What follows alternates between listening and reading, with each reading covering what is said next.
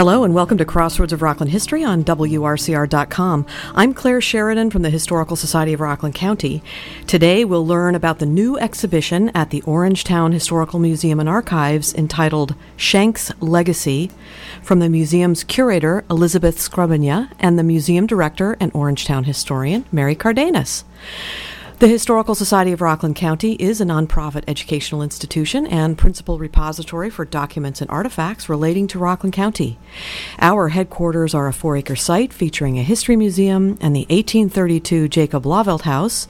We're located at 20 Zukor Road in New City, and we're listed on the National Register of Historic Places.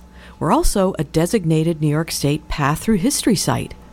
Part of our broad and challenging mission is to share the history of Rockland with the public and as a private nonprofit institution, not a county or state agency, the Historical Society of Rockland County depends on charitable contributions to fulfill its educational and preservation missions. We hope you will consider making a financial contribution, and you can do that safely online by visiting our website at rocklandhistory.org. Click the donate button at the top of the landing page. We'd love to count our radio listeners as financial supporters of the Historical Society of Rockland County. And now I'd like to welcome back to the program my guests, Mary Cardenas and Elizabeth Skrabonja. Thank you so much for being here and coming to the radio show. Thank you. Thanks for having us, Claire. Before we begin speaking about the exhibition, let's take a moment to reli- remind our listeners about yourselves. Elizabeth? Well, I've been a curator at the Orangetown Museum for 11 years now. Looking back at the exhibits that we've done, this one really stands out. My background is in fine arts and art history. I've been a curator and a manager of collections. I've worked at Parsons School of Design. I was an adjunct professor of art and art history at a few local colleges in New Jersey. Um, I think everything has joined together to help me on the path I'm at now. Great. And Mary? Well, I've been Orangetown historian for almost 25 years. I have two buildings that I am in charge of the Michael Salyer House and the Isaac Depew House. And it's taken a while to develop both buildings into very specific ventures. One building we use for educational purposes, and the other one we have changing exhibits. Uh, we welcome everybody in. Our hours for this uh, exhibit of Shank's Legacy is uh, Tuesdays and Fridays from 10 to 2, and on Sundays from 1 to 4. We hope to see you. So, Camp Shanks was the U.S. Army's largest port of embarkation in the East Coast in World War II, with 1.3 million troops passing through on their way to England and North Africa. Then the area transitioned to Shanks Village, and both of these transformed Orangetown, didn't they? Yes, they did. Camp Shanks was not only a tremendously important station for soldiers during World War II, but it also provided thousands of civilians with jobs. Its location was chosen because of it being a coastal community with excellent rail access. It was basically an agrarian community, and it was mobilized to serve the camp in many ways. Its transition to veteran student housing at the end of the war mirrored this mid 20th century American aspirational dream. Camp Shanks and its legacy really basically put Orangetown on the map, and it changed life here forever. So tell us what part of Orangetown we're talking about. Uh, Mary knows this better. Okay. Well, when Camp Shanks came in, it started along Western Highway from Tappan and went north into Blauvelt as far north as Erie Street. So that's roughly about two and a half miles. And the camp was on the west side of really Western Highway. It's ideally situated because it was on two rail lines, as Elizabeth explained. It was on the Erie as well as the West Shore. But it also had access to the Hudson River, which was important so that you can um, mobilize your men, get them down to the river, and transport them into New York City into uh, Uh, ocean going liners, bringing them to Europe and to North Africa. Why was it called Camp Shanks, Elizabeth? Well, Major General David Carey Shanks, he was born in 1861 and died in 1940. He was the commanding general of the New York Port of Embarkation during World War I, which, believe it or not, was a greater effort. Between 1917 and 1918, he commanded operations that facilitated the deployment of over 2 million American troops to France and their return. These were mostly from the piers in uh, New York City and Hoboken, New Jersey. Expand a little bit on what drew the military to select Orangetown. Well, you know, it was perfectly suitable. Upon arrival from, from points throughout the country by rail, troops were marched to their assigned areas. Staging would take between one to two days, during which time various procedures were outlined, paperwork was filed. They were finished with their paperwork, so they could attend a local USO club, such as the ones in Tappan or Nyack. They could receive a pass to go into New York City or they could go to some entertainment at the camp. World famous movie stars and entertainers, they performed for the troops here. Betty Grable, Ethel Merman, Frank Sinatra, Judy Garland, they were all at Camp Shanks, as well as major major league sports figures, classical musicians. It was accessible and everyone wanted to do their part. Everyone wanted to help. There was even a GI musical called About Face, written by then Private Frank Loesser. He's the guy who went on to write Guys and Dolls and How to Succeed in Business Without Really Trying. When word came of their deployment, troops were marched to the pier by cover of night. And when the camp was being designed, the property wasn't vacant, was it? Oh, no, it wasn't, not at all. Under the War Powers Act, the Army seized 1,365 acres of land owned by local residents, with another 675 acres of state owned property, and the use of buildings at the then Rockland State Hospital were used. So, what happened to those displaced families? Well, they were told that they had two weeks to move out and find other housing. The owners were given, of course, first choice to buy back the property after the war. And then the camp was built very quickly, wasn't Yeah, it? It was. It was really built at a remarkable pace. It took only eight months to build Camp Shanks at a, at a cost of around $45 million.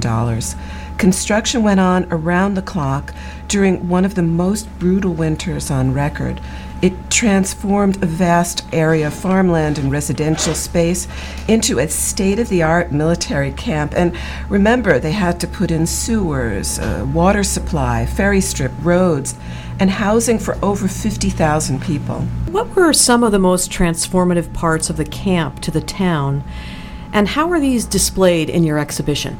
Well, when you consider the immense size of the camp, the residents of Orangetown really felt that they had been chosen to be Last Stop USA. Volunteer efforts in the area were really intense, with local residents serving as drivers, telephone operators, USO hostesses, or seamstresses. They rationed their usable goods, they bought war bonds. This legacy of compassion had an impact on our area. On its busiest day, nearly 30,000 GIs were processed and sent out, and you know, not all of them came back home. When you think about 1.3 million troops, it's sort of mind-boggling. and can you speak a little bit about the time frame and what an average week was like, for example, at Camp Shanks? Well, besides the formal preparations, this paperwork that I mentioned previously, once that was finished, leave to visit New York City was a big attraction. We have on display at the museum some of the bus schedules from the time period that say Camp Shanks to New York City. And of course, these celebrity visits, USO shows, boxing matches. There was a swimming pool, a bowling alley, outdoor recreational fields. There were chaplains of all faiths that would minister to the troops. They were facing tremendous challenges. Trains were coming and going around the clock in the area. There was a lot of movement. And remember, the troops were not only embarking, they were also debarking and keeping the vast machine that was Camp Shanks running smoothly. It must have been a sight to behold. And this is before the internet. And, you know, when you think about that also, you couldn't pull out your cell phone, you couldn't coordinate or text someone. Exactly. So- The Camp Shanks Museum, which is located behind the Orangeburg Library, is open for visitors during the summer on Saturdays. Are they being included in some way, and are they extending their hours at all through the exhibition? The Camp Shanks Museum served as an inspiration for us as we planned the, this exhibit. Mary and I visited them. We um, consulted, and they they really mentored us during this exhibit. Our exhibit is different. It's slightly different, and I like that about it. I think the Camp Shanks Museum really is this more immersive experience that you visit that museum and you will see the barracks and you'll you will see some more of the um, really first-person objects, and where our story is a little bit more, I think, directed towards the home front story, and again this. Um, post Camp Shanks legacy. I recommend visiting the uh, Shanks Museum, um, and we certainly owe a debt of gratitude to Joe Holland, former New York senator, who was responsible for. Uh, the fundraising and the and the uh, the funding that went into putting that museum together. It really is, um, as you said, an immersive experience. So, what a great um, sort of combined day out is visiting your exhibition Yeah. and then visiting Camp Shanks. So, certainly worth visiting both. Not only were troops housed at Camp Shanks, but there were others housed there. Tell us about that. Well, Shanks employed about 400 officers, a dozen warrant officers, 60 nurses, about 5,000 enlisted men, as well as around 1,500 civilian employees. Of course, many of those were billeted in houses in the local area. The Women's Army Corps at Shanks numbered over 400 women that occupied about 100 jobs at the camp. They had their own barracks, and many of them did go on to serve in England. You're listening to WRCR.com and Crossroads of Rockland History. I'm Claire Sheridan, and we're learning all about the new exhibition at the Orangetown Historical Museum and Archives entitled Shanks Legacy. And we're speaking to the museum's curator, Elizabeth Skrabonja, and the museum director and Orangetown historian, Mary Cardenas. The exhibition opened this past Saturday, April 13th, and will continue through November. After the war, the area was transformed into Shanks Village. What was that like? Well, to me, this is the, the really unique component of our whole story. Immediately after the war, General Eisenhower became the president of Columbia University. So he saw firsthand the need of veteran students for housing.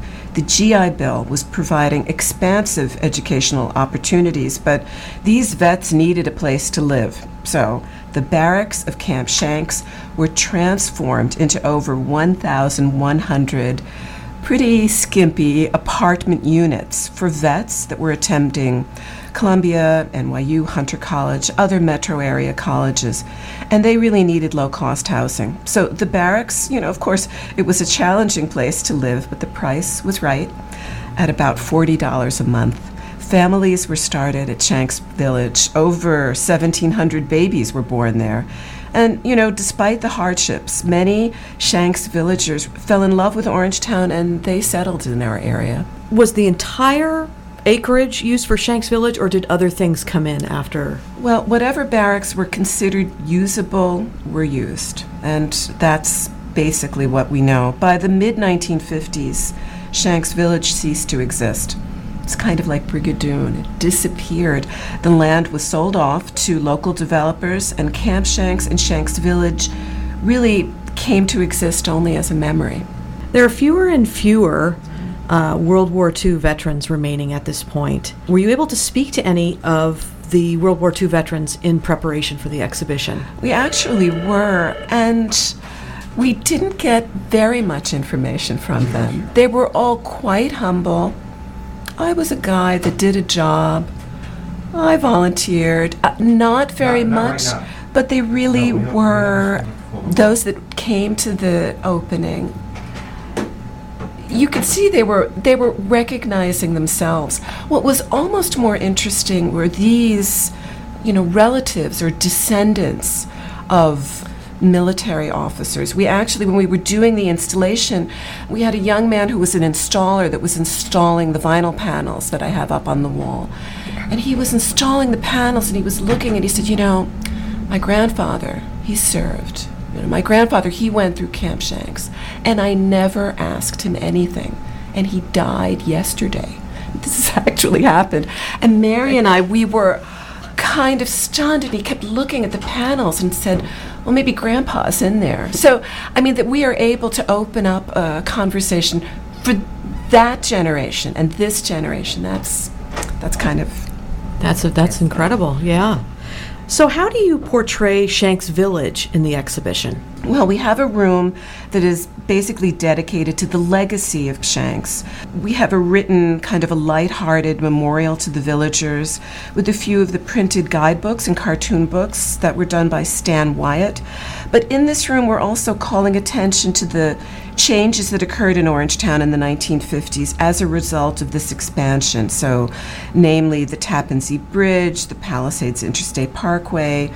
Uh, local industries. We also have a tribute to pop culture during the time. Um, we're exhibiting a few priceless original black and white photographs that were shot by Time magazine from a time when they came to Shanks Village to write a major story about this, which was considered a unique social experiment. Yeah, interesting.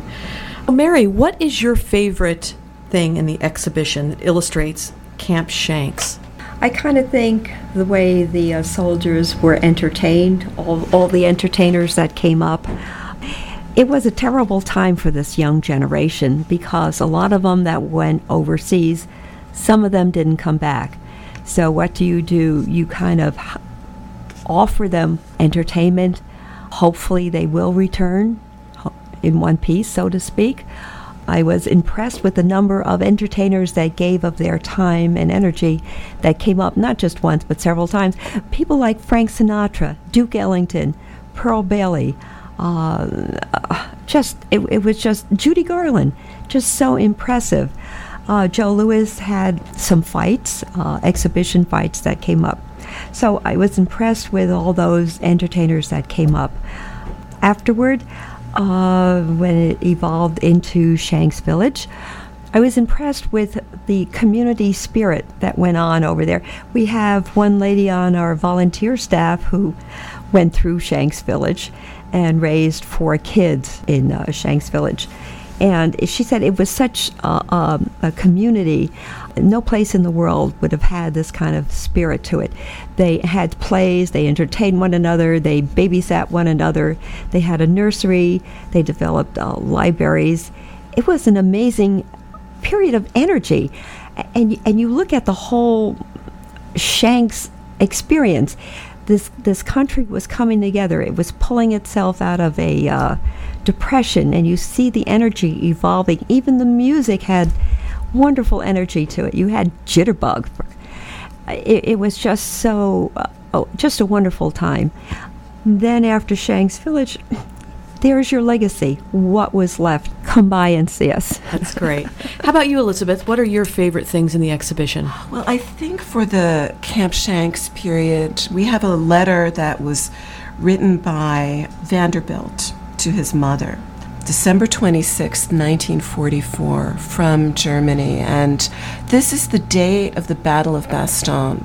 This letter made it out and got to his mom this gentleman went on to work at Lederle Labs for 30 years. It's kind of a remarkable thing to hold in your hand. I think for Shanks Village, it would be that photograph of Eisenhower in 1948 standing on a wooden platform talking to the Shanks villagers. And you know what he called it?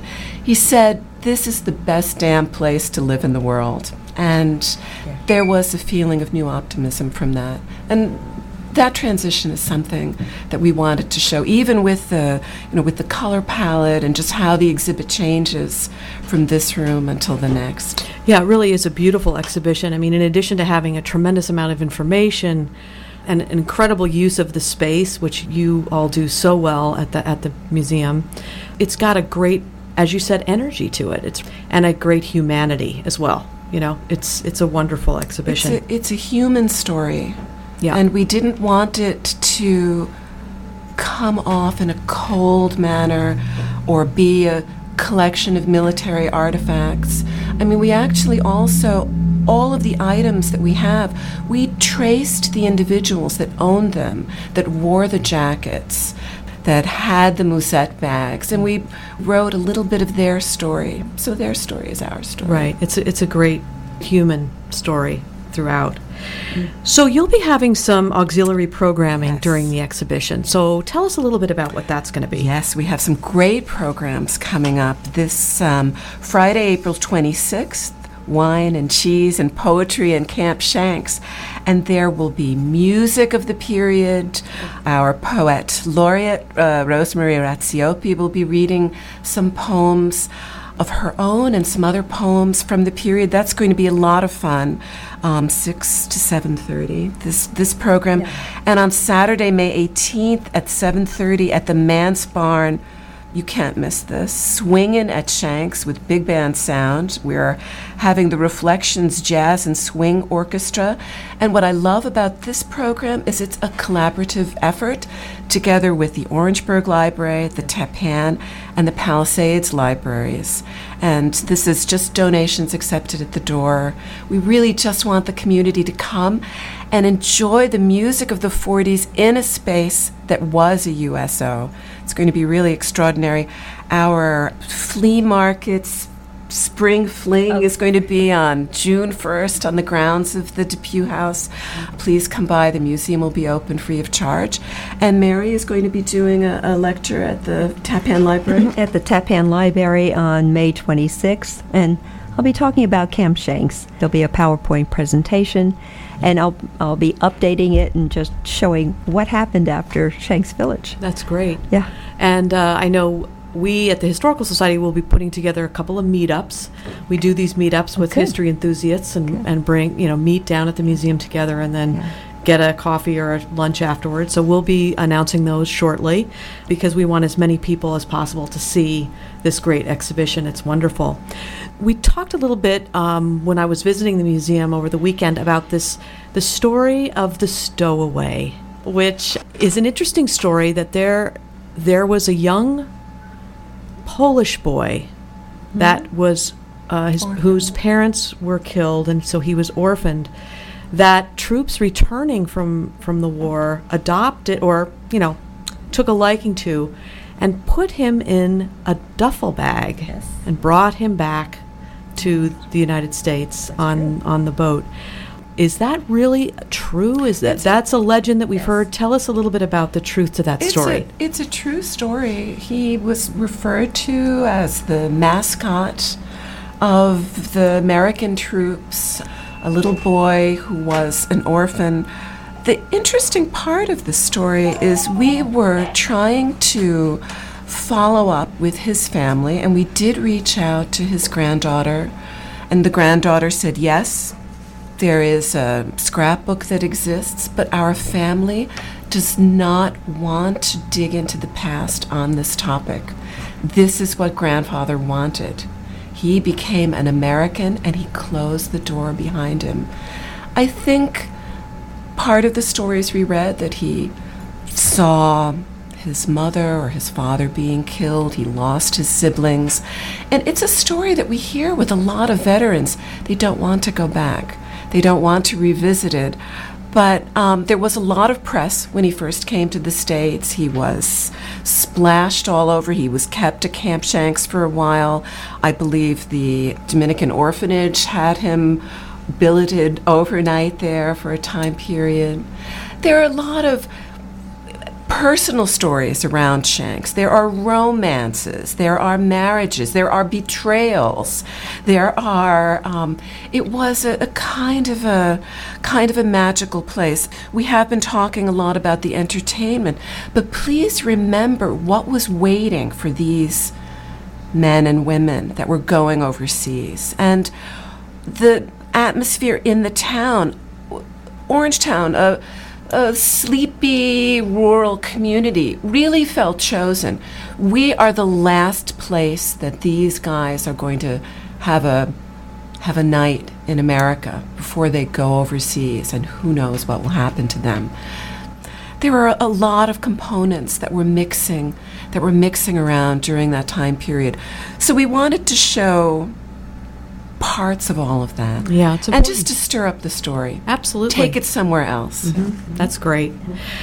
So that's all the time we have for today. Thank you, Mary Cardenas, and thank you, Elizabeth Skrabonja, for being a part of Crossroads of Rockland History today. Thanks for Thank having us, Claire. Claire, for keeping history alive. Yes. Shanks Legacy will be open Tuesdays and Fridays from 10 a.m. to 2 p.m. and Sundays from 1 p.m. to 4 p.m. One note the exhibition will not be open on Easter Sunday, but all Sundays afterward. Please remember that everything we talked about, including all these auxiliary programs, uh, as well as a recording of this broadcast, will be available on our website, rocklandhistory.org. We hope you will tune in to the next episode of Crossroads of Rockland History on Monday, May 20th, right after the Steve and Jeff Morning Show, when we'll be discussing the current exhibition at the Historical Society entitled Influencers Art and History on South Mountain Road. We have exciting upcoming events, exhibitions, and programs at the Historical Society. Again, our exhibition, co presented with Rockland Center for the Arts, is entitled Influencers Art and History on South Mountain Road, and that will open this Thursday and will run through October 27th. Our annual County Executives Historic Preservation Merit Awards will take place on May 19th. You can visit our website at rocklandhistory.org to learn about these and other upcoming events, trips, tours, and programs. We also have a calendar there that lists all the upcoming events that involve history throughout Rockland County. You can follow us on Facebook, where we have a growing group of friends and fans. You can also finding us tweeting on Twitter, blogging on Tumblr, and posting on Instagram. And please do come visit us in New City. Thanks for listening to Crossroads of Rockland History on WRCR.com.